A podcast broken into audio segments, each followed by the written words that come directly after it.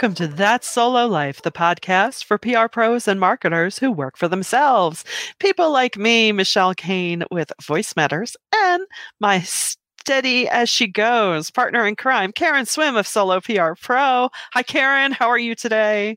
I'm great, Michelle. How are you? I'm good. I am good. It is December and we've got our eyes on the prize of a little time off at the end of the month, some holiday cheer, if you know what I mean. holiday chair for chair. Me. Yeah. Ho- yes. To have some chocolate in my chair. So we thought today we would take a look back at the beauty of 2022 and some of the stories that, well, maybe not rocked our world, but kind of rocked the communications, the PR and marketing world. Just my goodness, a whole lot happened in 2022 and yeah. So we wanted to dig in a bit on that today. And I'm sure if you're listening, you're thinking, oh, yeah, good stuff. So, of course, first is the big giant bird in the room, Twitter. it's, it's still there. it's still there. I haven't checked on it in a couple of days, but I'm sure that somebody else would report if it was just gone. I don't think that that will happen, honestly. No, no. I mean, I've seen some camps saying, like, oh, just wait. when he bankrupts it, someone will swoop mm-hmm. in, or I, I honestly, I don't, I don't know, but it, it hasn't completely broken yet. I am noticing as, you know, I'm I am was a fan of it for, you know, of course, journalist connections, keeping up with news, but on the personal side for pop culture moments, right? And I did notice because I don't normally watch the People's Choice Awards, but let's face it, I just needed some brain candy. And uh, I noticed some things that were happening there that might have been viral moments weren't trending or anything. So it has changed. You know, a lot of people have jumped ship, and it's just been a masterclass on how not to run a company. it is. So we are going to say that aside from Twitter, Elon Musk is probably one of the biggest stories this year. And why yeah. that matters to communicators. And so as we were looking, like, what are some of the top stories that really dominated headlines and really had an impact on communications is that obviously we all utilize Twitter, many of us for personal reasons, as you said, Michelle, to connect yeah. with journalists. Because while journalists have always been on lots of different platforms, Twitter was the place that we would go either to look at have they been active lately? So if you were you know putting together a media list for a campaign you would go to look like okay are they still active? So you would look at have they written any recent stories? Have they been on twitter? What are they saying over there? Or if you were trying to connect with somebody like okay are they have they posted on twitter today? Are their dms open? I mean it was just a tool for us and it was a yeah. tool quite frankly to really nurture those relationships with reporters that we cared about because we could exchange you know we could exchange ideas on the platform we could comment on something that they were writing we could you know be part of their network and you know the when the whole hubbub sort of happened it really upended stuff. Now, mm-hmm. I mm. will say the other big story around Twitter for communicators just dovetails right into our other two big stories of the year. And that is what the platform has become. It has mm-hmm. truly changed from early days of a communication tool to reach your audience, to engage them, to inform them, to a place that has become critical to monitor for misinformation. Yes. Yes. Already, you know, with the whole blue check fiasco, you know, people are being impersonated.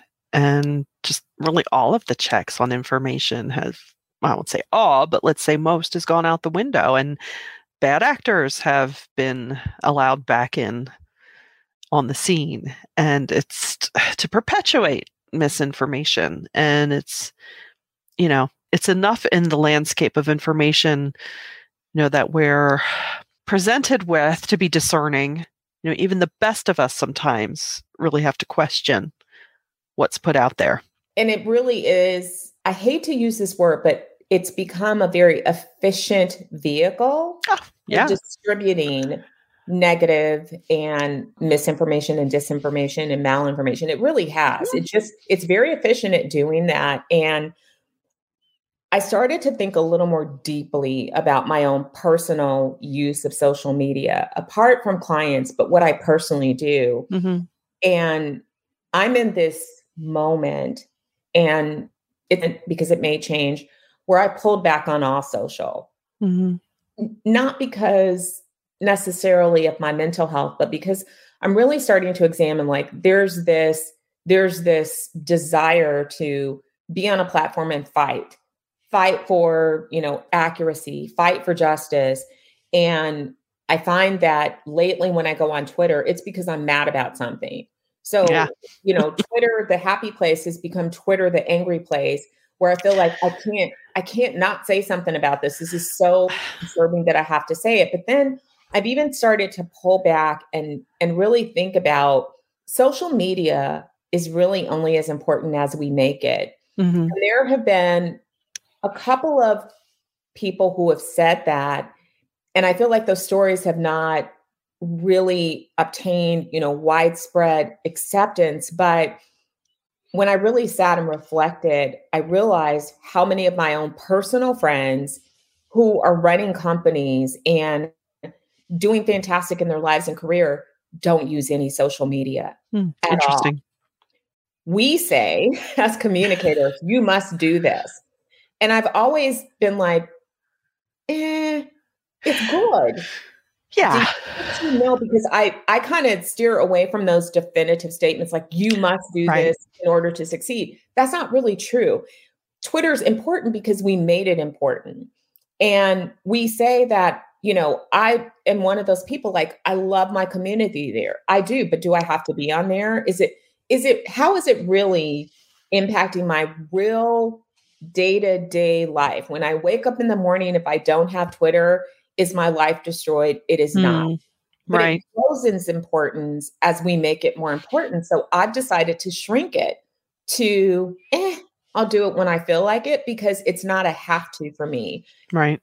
It's and it's it's good that we have that capability and yes. you know when I'm talking with clients and or anyone it's it's always a case of you know you you want to be seen where your audience is spending times. And you know doing that purposefully not just to be somewhere for the sake of being somewhere. In fact you know i'm i'm talking about with a couple of them of saying i think it's time to do tiktok. Gen z's there. They're going to be buying your stuff. You know but as far as twitter goes what you said about when you go there you get angry. It's like well and if you weren't angry when you when you went in you're going to get angry somewhere along the way, you know. So that's where I appreciate the people in my feed who are, you know, beautifully snarky and, and make me laugh about things too. And I my my deep concern for for Twitter's downfall or, you know, downward spiral or those in, you know, countries where they rely on it uh, for communication and and you know bringing things to light. Um, so hopefully, you know, either that or something else will continue with that. But as far as our day to day, yeah, you know, it's great to check in with ourselves. And it's funny. I personally had gone more into Twitter rather than Facebook because you're like, okay, yeah, yeah, great. You had lunch, whatever. All right. Uh, not that I don't care, but mm, I don't care. And, you know, Twitter was more of a place to keep up on things, but it, it, it does change. You know, our moods change, our needs change, our, our appetites for things change. And that's all good. But, you know, thinking about the danger of mis, mal, and disinformation leads us into discussing the 2022 word of the year, which is gaslighting. Yeah. Isn't it sad that that's the word of the year, but it's yeah. so incredibly accurate? Yes. And it's, I feel like it's been a slow build over the past several years of because we've all been experiencing it from many mm-hmm. directions. And and here's why that's important to us as communicators. Realize that and for those of you who may not be communicators and who are listening to you, I heard a great explanation of gaslighting that I think everybody could grasp onto. And it is the difference between lying and gaslighting is that if somebody tells a lie, you can present them with the evidence. You can say, but you were at the laundromat because here's a photo of you at the laundromat with a timestamp. Yeah at that time. Yeah. So a liar will admit, like, okay, busted. I was at the laundromat. gaslighters will hold on to that and say you're being brainwashed that picture's yes. not real yes. that you're in an alternate reality so yeah i think more and more we really have to understand that we're not just dealing with people because i think we all struggle with this personally within our own networks mm-hmm. of people that we just feel like we can talk sense into that we can be rational with. Gaslighting and and this is stemmed from the amount of misinformation that they consume. So misinformation says don't believe those people. They're mm-hmm. not on your side. They're lying. That didn't really happen oh there's no inflation they're tricking you they're saying that there's inflation because they want you to do x oh the government is giving free money so that people don't have to work don't believe that there's a labor shortage. They're lying to you. Don't believe that it's dark outside. It's really right. tight. Right. So they continue to present misinformation over and over and over and over and over again. And once you see it enough times, it becomes fact. Mm-hmm. That fact then leads into this gaslighting phenomena. It's really important that we understand the mentality that is taking hold of our clients' audiences Yes. You're dealing with something so insidious and so dangerous. It's and this whole attitude has, I think, also allowed us to cultivate this horrific environment where things like anti-Semitism oh. has just I, yeah. Did did you ever think that would be on the 2022 bingo card? I did not. I mean, come in 2022 on be dealing with issues and hatred against yeah. so many different types of people. Yeah. And so we have to realize that these attitudes are there. There are these rooted in misinformation, and the gaslighters are leading this effort misinformation about women yeah. in general. And it's frightening that as we have made more strides there is a faction of our society that is determined mm-hmm. to hold us back. Mm-hmm. I was so disturbed when I read that burnout among women founders is much higher than their male counterparts. And I get it because we're not just fighting the fight of creating a business and keeping it running, we're also fighting the fight of being a woman creating yeah. a business. And yeah. again, folks, 2022 headed into 2023 and the battles that we thought that we were making progress on and have made progress on it feels like somebody's like pushing us back yeah. and, and, trying to erase the gains that we've made and so yeah. as communicators we have to be aware of this mindset we have to be aware of these things that are cropping up so that we can make sure that our messaging can cut through the exactly. lie the exactly. misinformation, the gaslighting. We have to find new and better ways for our clients to become trusted sources. We have to help our clients to fight this battle internally because believe it or not, this also affects a company, and organization. Mismount and disinformation is not just something that happens externally, it happens internally as well. Yeah. Yeah, I mean, it affects day to day decisions, it affects mindset. And, you know, and, even thinking back, it feels like there's been a decades long, let's say, campaign, but, uh, uh you know, of anti intellectualism. Yes. You know, and, and, you know, that, that having facts and having truth means you know, oh, you're just think you're better than me. It's like, well, no, truth is truth. I always hold on to that that clip of when Jon Stewart was on Crossfire. Mm. And you know they were expecting him to be the funny guy, and he just he really laid into both both of them and said, "We just want the truth. You know, th- these are our lives. This is not entertainment. This is this is real stuff that affects real lives. And yeah, I'm funny about it, but that's because my show's a comedy show. But this show is not a comedy show. Yeah. And you know, and that's one thing we've talked about is is the blurring of lines between entertainment and hard news. And that goes back, oh goodness, 20, 30 years now. And it all comes down to budgets and money and, you know, networks deciding they don't want to fund their newsrooms the way they used to. They they want everyone it's yeah, I could go down a bunny trail, but I won't. Um, I will say that all of these are things that we need to watch, yeah. all of these trends that we're seeing over the year, but it also let's talk about the positive side of this. Yes. There has never been a better opportunity for solo PR pros. Yep. These are all areas that we really can help in. So yeah. there is this gap in the information space. I saw something recently that said, you know, hey, it's not just me, blogs are popular again. Mm-hmm. I think that there is a segment of our society that is hungry for accurate information. Yeah. Period. Agree. Think about the sources that they turn to. I'll give you an example that maybe has something to do with some of you who deal in healthcare. I am horrified by the amount of people that I see on a daily basis on social media asking for medical advice. Advice that should never go out to random strangers on the internet. And the reason that they're asking for advice is where do they turn?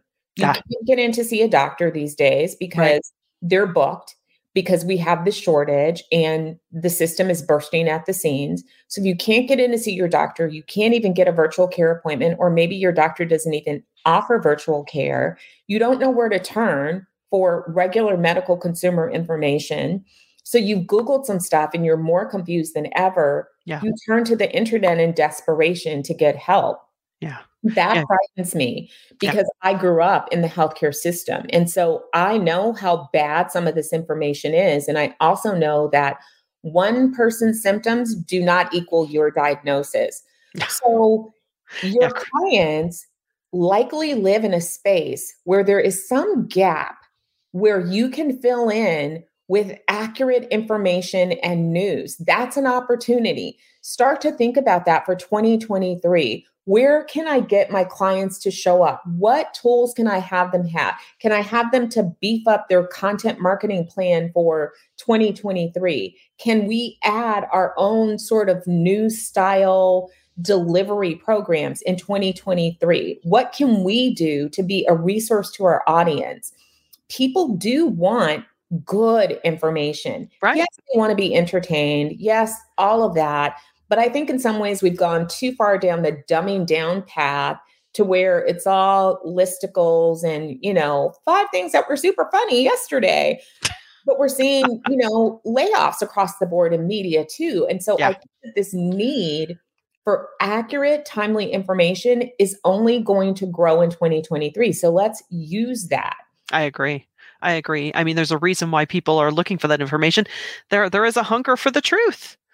There's that and and we are in a prime position to provide it. I know I'm very proud of, you know, one of my clients is a financial services company, and when the pandemic hit with all the this this support and that loan and that thing, and they're still providing good information. You know, being that that lifeline out there of people saying, okay, we can trust them.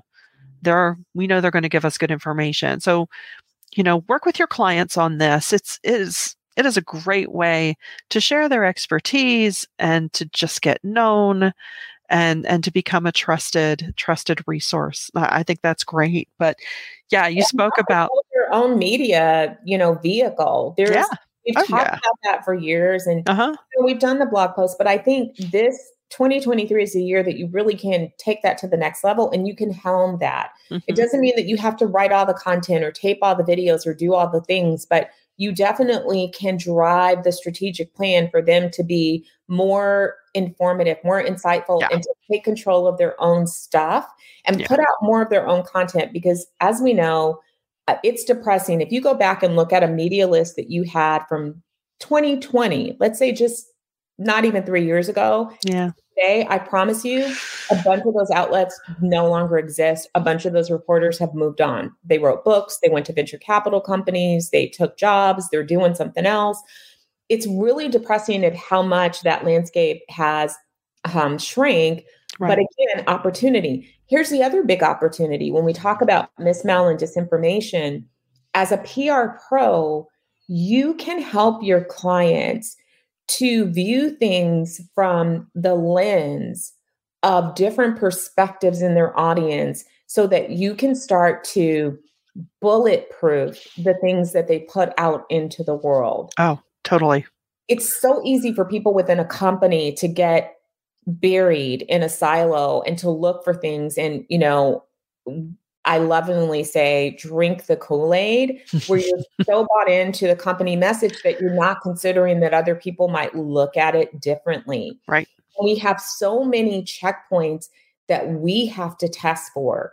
We have to test it against, you know, will every gender see this the same way? Mm-hmm. Will every generation see this the same way? Will every political group see this the same way? What about ethnicities? There's just so many different nuances. And so you have to look at something and go, huh, this works for this segment, but this is how it can be perceived. That right.